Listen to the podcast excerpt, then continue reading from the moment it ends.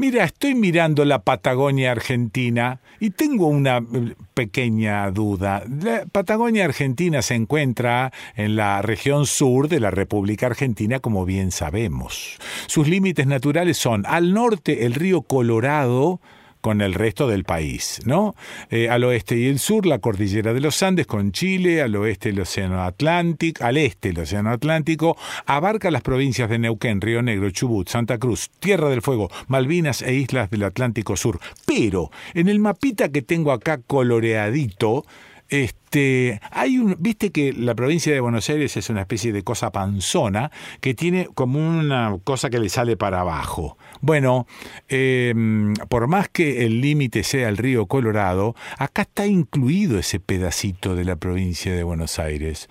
Bueno, te lo dejo como para que... Hay una parte, en realidad está mm, como la Pampa, te faltó nombrar ahí. Sí. ¿no? Como de las seis provincias que integran la Patagonia. ah, visto. Porque hay, hay una, un pedacito en lo que es el tránsito eh, del camino del desierto. Ah, claro. Sí. que incluye ahí a Río Negro en ese pedacito. y después, bueno, la parte de Viedma, que está ahí al lado de, de Carmen de Patagones, también como que, bueno, somos ahí vecinos de la provincia de Buenos Aires. Está bien. Bueno, pero no te llamé para, este, eh, de alguna manera, dilucidar problemas geográficos, Paula Pérez, sino que... no es mi expertise. No, Paula Pérez, sino que te llamé para cocinar. Paula Pérez, tengo, a ver, decime si la pego. Nació en Junín, doña Paula, y vivió más de 20 años en la Patagonia, aunque ahora reside en Ciudad Autónoma de Buenos Aires. Recibida como técnica universitaria en gestión cultural de la Universidad Nacional de Mar del Plata. Terminó de cursar la maestría y especialización en ciencia, tecnología e innovación con orientación en divulgación científica en la Universidad de Río Negro. Es cocinera y toca el bajo. No, no sé si te queda claro. Y es la coordinadora del proyecto de La Ciencia a la Mesa, Paula Pérez. Hola, Paula. Muy bien la producción. No, ¿no viste, Juan? obtener todos esos datos. bueno, este, a ver, eh, ¿qué es esto?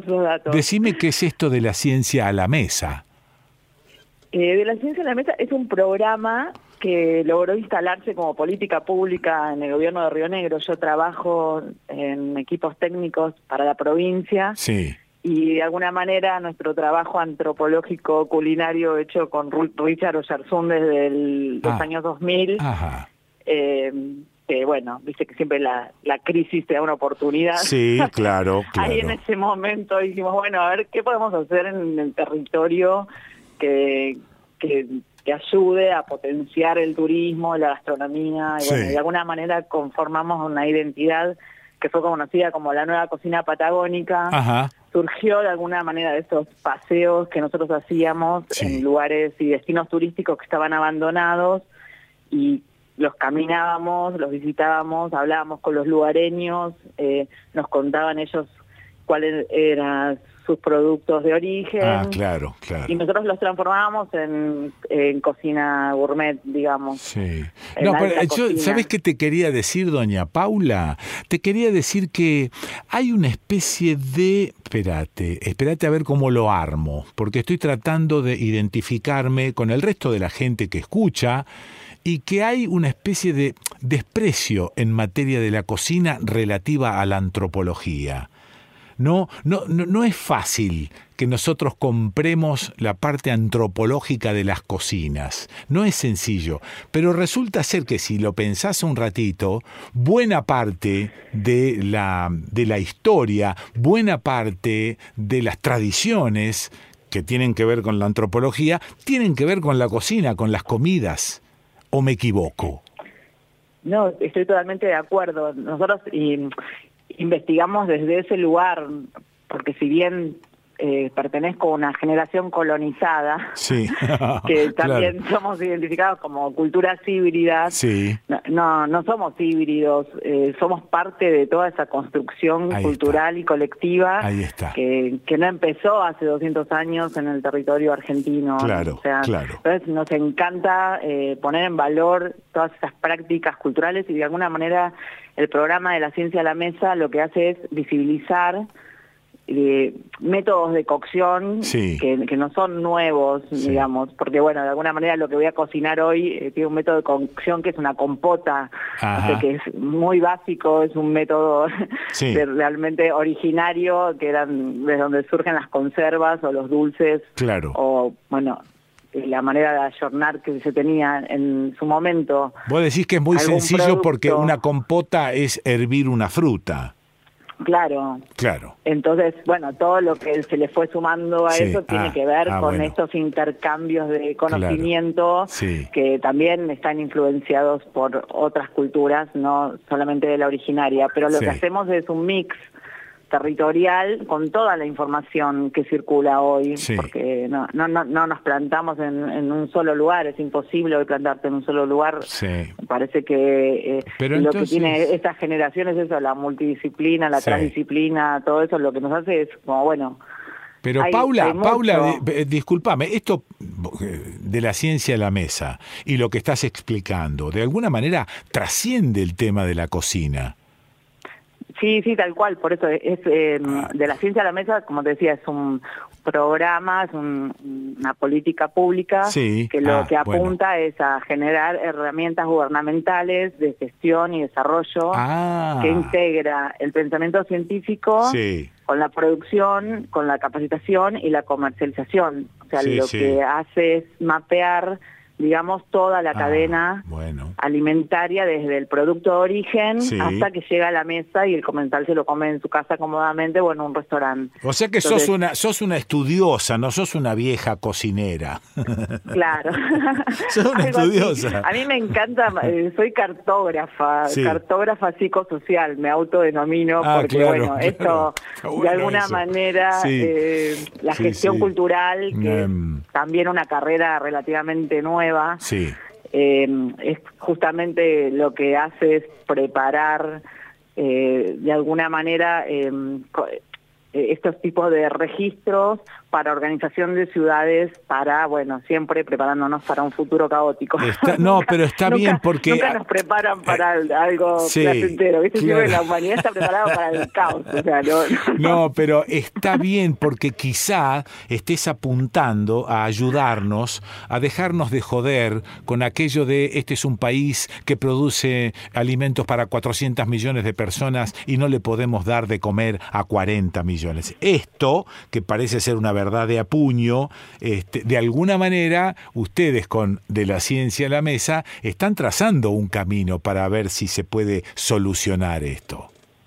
Sí, tal cual, es, es el objetivo macro, digamos, claro. es poder eh, bajar al, territorio de acuerdo a, lo que surge en cada territorio, porque encima Río Negro, viste, como que tiene mar, tiene montaña, tiene estepa, tiene valle, es divina. Río Negro, a mí me encanta trabajar para Río Negro porque, como dice el eslogan, Río Negro lo tiene todo, ¿no? Sí, sí, sí, sí, está bueno. Entonces, ah. eh, generar estos mapeos juntos con las universidades, que son los que investigan, eh, con las instituciones, que están conformadas en el territorio, como es el INTA, el INTI, eh, nos permiten de alguna manera armar mapas territoriales vinculados a los sectores productivos. Exactamente. Justamente esto para porque cierra perfecto.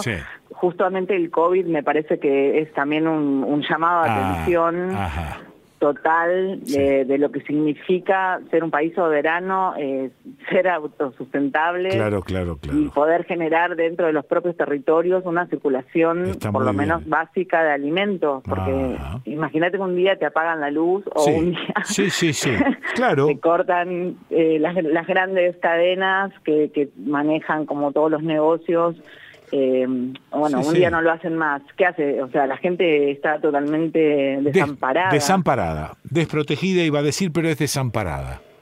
Bueno, ¿qué, cocina, ¿qué cocinamos hoy? A ver. Entonces, bueno, dentro de ese programa que da para un montón, porque claro, cada vez que te metes en un tema, bueno, eh, está la materia de origen, todo lo que falta en legislación para que esa eh, materia de origen pueda llegar a todos los territorios, eh, todo lo que falta en maquinaria y en inversión, todo lo que falta de transferencia de conocimiento de, justamente del científico a la sociedad civil y, al, sector empresario que invierte. O sea, hay un montón de aspectos que, que faltan, pero bueno, de alguna manera estamos haciendo ese recorrido y da resultados. Mm. Así que bueno, de, ese programa surge un laboratorio de sabores que lo pudimos hacer con la Escuela de Gastronomía de Bariloche, que es una, la, única escuela pública en Latinoamérica de ah, cocina, que es ah. increíble, es estatal. Ah, sí. Así que bueno, con ellos empezamos a hacer un trabajo de laboratorio donde surge esta receta que te voy a contar hoy, que eh, tiene como también eh, enfoca a visibilizar materias primas de origen, sí. como son los hongos yao yao, que son... ¿Por qué eh, se llaman yao yao? Pues son, son particulares de esa zona. Mira, le dice que en realidad se llaman pan de indio, Ajá. porque eran alimentos, por eso te digo que combinamos todo acá, claro. porque esto lo comían los yaguanes o chamanes de de la Patagonia en su momento, porque es un frutito, no sé si lo conoces. no, no, yo, yo no, yo no lo vi nunca, o por lo menos si lo vi, nunca lo distinguí como hongo yao yao. Es, es color naranja, sí. es como, eh, brota así en, en, los, en las lengas o en los nudos de coihue, en los bosques patagónicos, de alguna manera surge. sí en estos árboles. Ahora yo, no disculpame, pero yo veo un, hongo, veo un hongo color naranja y le rajo, ¿eh? Claro. claro, pero por eso digo, ah. esto es una, digamos, el programa lo que apunta también es como una herramienta de, de conocimiento. no formal. Y, de conocimiento, claro. Sí, sí. Eso es lo que tratamos, justamente para que vos no salgas corriendo cuando veas No, claro, digo, esto es venenoso, lo, lo, veo color naranja y digo, esto me mata. Claro. Claro. Entonces, nada, este hongo eh, tiene un montón de proteínas. Ajá. Y, y, adentro tiene como un juguito que los justamente los indios lo que hacían era chuparlos y se hidrataban ah, con mira, ¿no? Mira. En este laboratorio de sabores, bueno, hicimos una compota de hongos sao con mandarinas. ¿Y qué más? Y también le pusimos un queso crema de castañas. Espera, espera, espera, espera, no, no, no, espera, no, me volvés loco. Claro, eh, queso crema de castañas. ¿Cómo se hace un queso crema de castañas? Es muy fácil, lo que pasa que, bueno, eh, también ahí lo que nosotros queremos poner en valor es que Río Negro es exportador de frutos secos, hay claro. de frutos, entonces, bueno, nada, ahí también abordamos otro otra materia prima que es accesible. El queso crema de castañas, es, pones las castañas, eh, 250 gramos de castañas en remojo ah. toda una noche. Al otro día le sacás el excedente de agua. Sí. Las procesás. Eh, las castañas tienen una cáscara. ¿Las pongo en remojo con cáscara y todo o las tengo que pelar? No, no, ya la castaña pelada. Ah, ok, listo. Seguí entonces. Em, sí. Eso, la castaña las... Eso las pones sin tostar y sin sal, o sea, la castaña... Sí, sí, como, como está, sin cáscara. Sin cáscara, le agregas eh, media mm, taza, un cuarto de taza de agua. Sí. Eh, le pones levadura nutricional, que puede ser un polvo o la natural. Hay una que viene también sabor queso, que está muy bien. Ah, muy bien, sí. Una cucharada de jugo de limón. Ajá. Y eso, todo eso lo mixeas. Sí. Y ahí también es donde entra la tecnología, ¿no? En todas las herramientas y los robots como los llaman los cocineros, que permiten hoy hacer procesos de cocina, bueno, impensados en otro momento. Seguro, agilizar inclusive, sí. Claro, esto lo mixeas sí. hasta que se te forma una, una pasta. Una pasta, sí. Y te queda como una espuma o un queso untable. Ah, bueno. Y debe ser delicioso. Y es riquísimo. No, claro, ya, me, lo, ya, me, lo, imaginé. Sí. Ya hay varios... Mm, em, eh, productores que lo tienen en el mercado, ahí en las dietéticas, se puede encontrar esto ya. Bueno, para el que no tiene ganas de, experimentarlo, pero es algo fácil de hacer. Y la compota, la compota de hongos eh, yao yao y mandarinas, ¿tiene algún secreto o es todo es poner en agua y hervir? No, esto la compota, bueno, los hongos como tienen mucho porcentaje de agua, Ajá no hay que lavarlos, ponerlos abajo de la canilla, así como uno lavaría. Entonces hay que tener un trapito húmedo, limpio, obvio, y como limpiarlos para no, no, no, no ponerle, agregarle más agua de la que ya tienen. Está bien. Así que esto lo ponemos eh, con azúcar, con, yo estoy pensando todo como para una porción de 4 o 5, un postrecito así gourmet, eh, de 250 gramos de hongos, a esto le agregamos em, azúcar, también 250 gramos, y lo dejamos reposar sin agua, nada, ahí la fruta. Entonces el azúcar lo que hace es eh, largar como líquido, como que le extrae el jugo a la fruta. Eso es. Mientras tenemos esto, em, vamos pelando las mandarinas, que se llama pelar a vivo. No sé si... ¿Qué, es, ¿qué es pelar a vivo? Vez, ¿Qué es pelar a vivo? Se, se hace con los cítricos y lo que se hace es como, bueno, sacar la cáscara y después eh, sacarles el ollejo. Sí. Y quedarse solo con la pulpa. Ah, ya, ya, sí, ya entendí. Pero es un laburo ese, ¿eh? Sí, sí, es un método de, bueno, los cocineros se toman ese trabajo de eh, hojita por hojita y después se queda como un libro de ollejos. Sí, sí, eso es. Se queda todo entero. Eso es, muy bien, muy bien.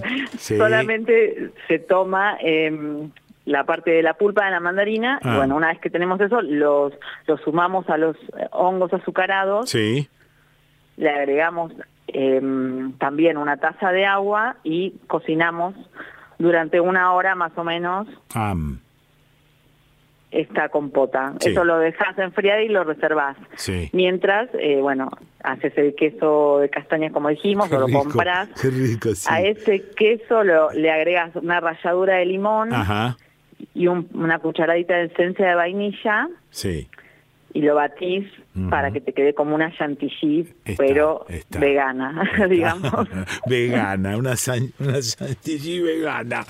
Bueno, y este y después tenemos los frutos secos que no solo estaban hechos queso, sino que vamos a hacer como un zócalo para eh, montar después la rica compota. Entonces, el zócalo de frutos secos, también haces un mix de 250 gramos de frutos secos. Nosotros, bueno, usamos ahí eh, almendras, nueces de la Patagonia y castañas y eh, los tostamos, los picamos y los precalentamos con miel, también miel de la Patagonia. Por eso, la Patagonia tiene todo. Todo, claro. Uno se puede ir a la Patagonia a comer. Sí, tal cual. por ejemplo. plan.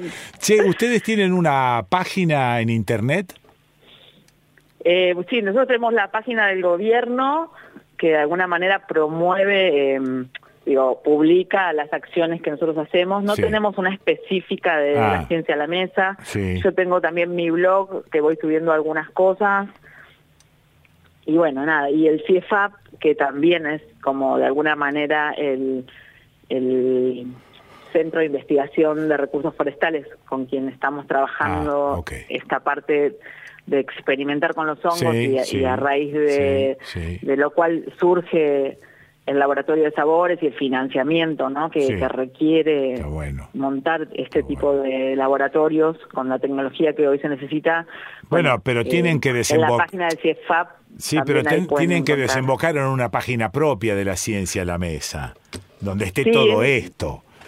Estamos trabajando en eso y y bueno, nada, ya veremos ahora, ahora que todo se vuelve virtual. Sí, claro, claro, por eso te digo. Sí, por eso te digo, sí, sí. Vamos a poner, a empezar a sistematizar la información. Bueno, para que te termino, el zócalo, eh, los los tostás, le pones miel, o sea, precalentás todo eso, lo pones en una placa donde le pones un hace papel manteca o, una superficie antiadherente, pones toda esta preparación de miel tibia con frutos secos y lo pones, eh, lo dejas enfriar. Y después, por otro lado, te haces un, fundís chocolate, que eso también Bariloche tiene y es riquísimo. Sí, sí, dale, dale, dale, dale.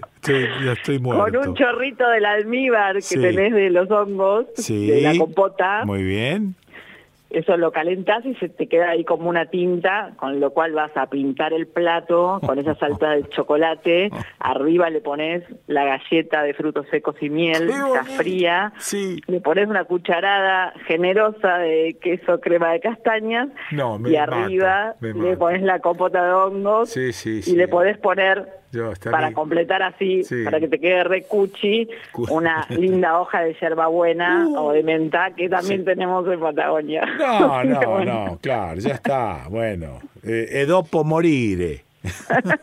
Edopo morire.